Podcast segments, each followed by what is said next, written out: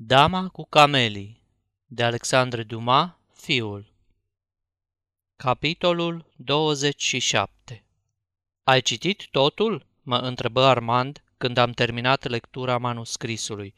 Înțeleg, dragă prietene, cât trebuie să fi suferit dacă tot ceea ce am citit este adevărat.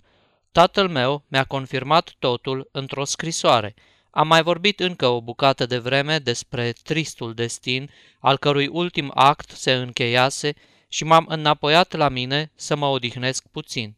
Armand, tot trist, dar oarecum mai ușurat după destăinuirile făcute, s-a restabilit repede și ne-am dus împreună să facem câte o vizită Prudensei și Juliei Duprat. Prudence fusese declarată insolvabilă, ne-a spus că din pricina Margheritei, că i-a împrumutat mulți bani în timpul bolii, pentru care a semnat polițe pe care mai târziu nu le-a mai putut achita, iar Margherit a murit fără să-i restituie banii sau să-i dea chitanțe. Cu ajutorul acestei născociri, pe care doamna Duvernoa o povestea peste tot, în gura mare, ca să explice astfel încurcăturile urâte în care intrase, a reușit să scoată o hârtie de o mie de franci de la Armand, care nu credea o iotă din cele auzite, dar care s-a prefăcut că-i dă crezare, într-atât respecta tot ce o înconjurase pe iubita sa. Ne-am dus apoi la Julie Duprat. Ne-a povestit tristele întâmplări la care fusese martoră, vărsând lacrimi sincere la amintirea prietenei sale. În sfârșit, ne-am dus la mormântul Margheritei, pe care se iviseră cele din tâi frunze în lumina primelor raze ale soarelui de aprilie. Lui Armand îi mai rămăsese o singură îndatorire de îndeplinit, să se ducă să-l vadă și pe tatăl său.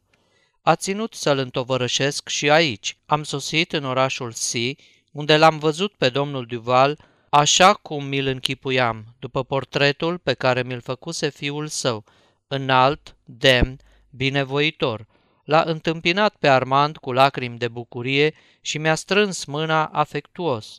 Mi-am dat numai decât seama că simțămintele părintești le copleșeau pe toate celelalte în inima domnului Duval. Fica sa, Blanche, avea o limpezime a ochilor și a privirii, o seninătate a gurii care mărturiseau că în sufletul ei nu se lășluiesc decât gânduri pioase iar buzele ei nu rostesc decât cuvinte curate.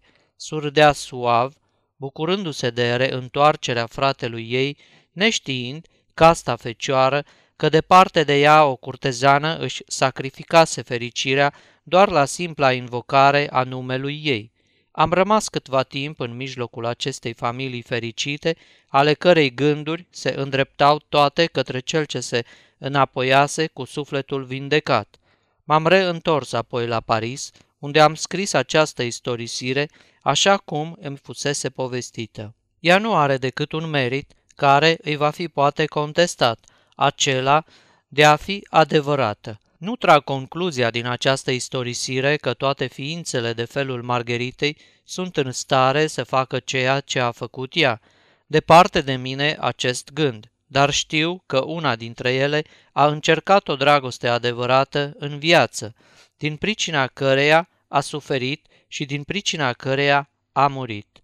Am povestit cititorului ceea ce am aflat. Era pentru mine o datorie. Nu sunt apostolul viciului, dar mă voi face ecoul nenorocirii nobile oriunde o voi auzi pocăindu-se. Povestea Margheritei, repet, este o excepție, dacă ar fi fost ceva obișnuit, nici n-ar fi meritat osteneala de a fi scrisă. Sfârșit. Aceasta este o înregistrare Cărțiaudio.eu. Toate înregistrările Cărțiaudio.eu sunt din domeniul public. Pentru mai multe informații sau dacă dorești să te oferi voluntar, vizitează www.cărțiaudio.eu. eu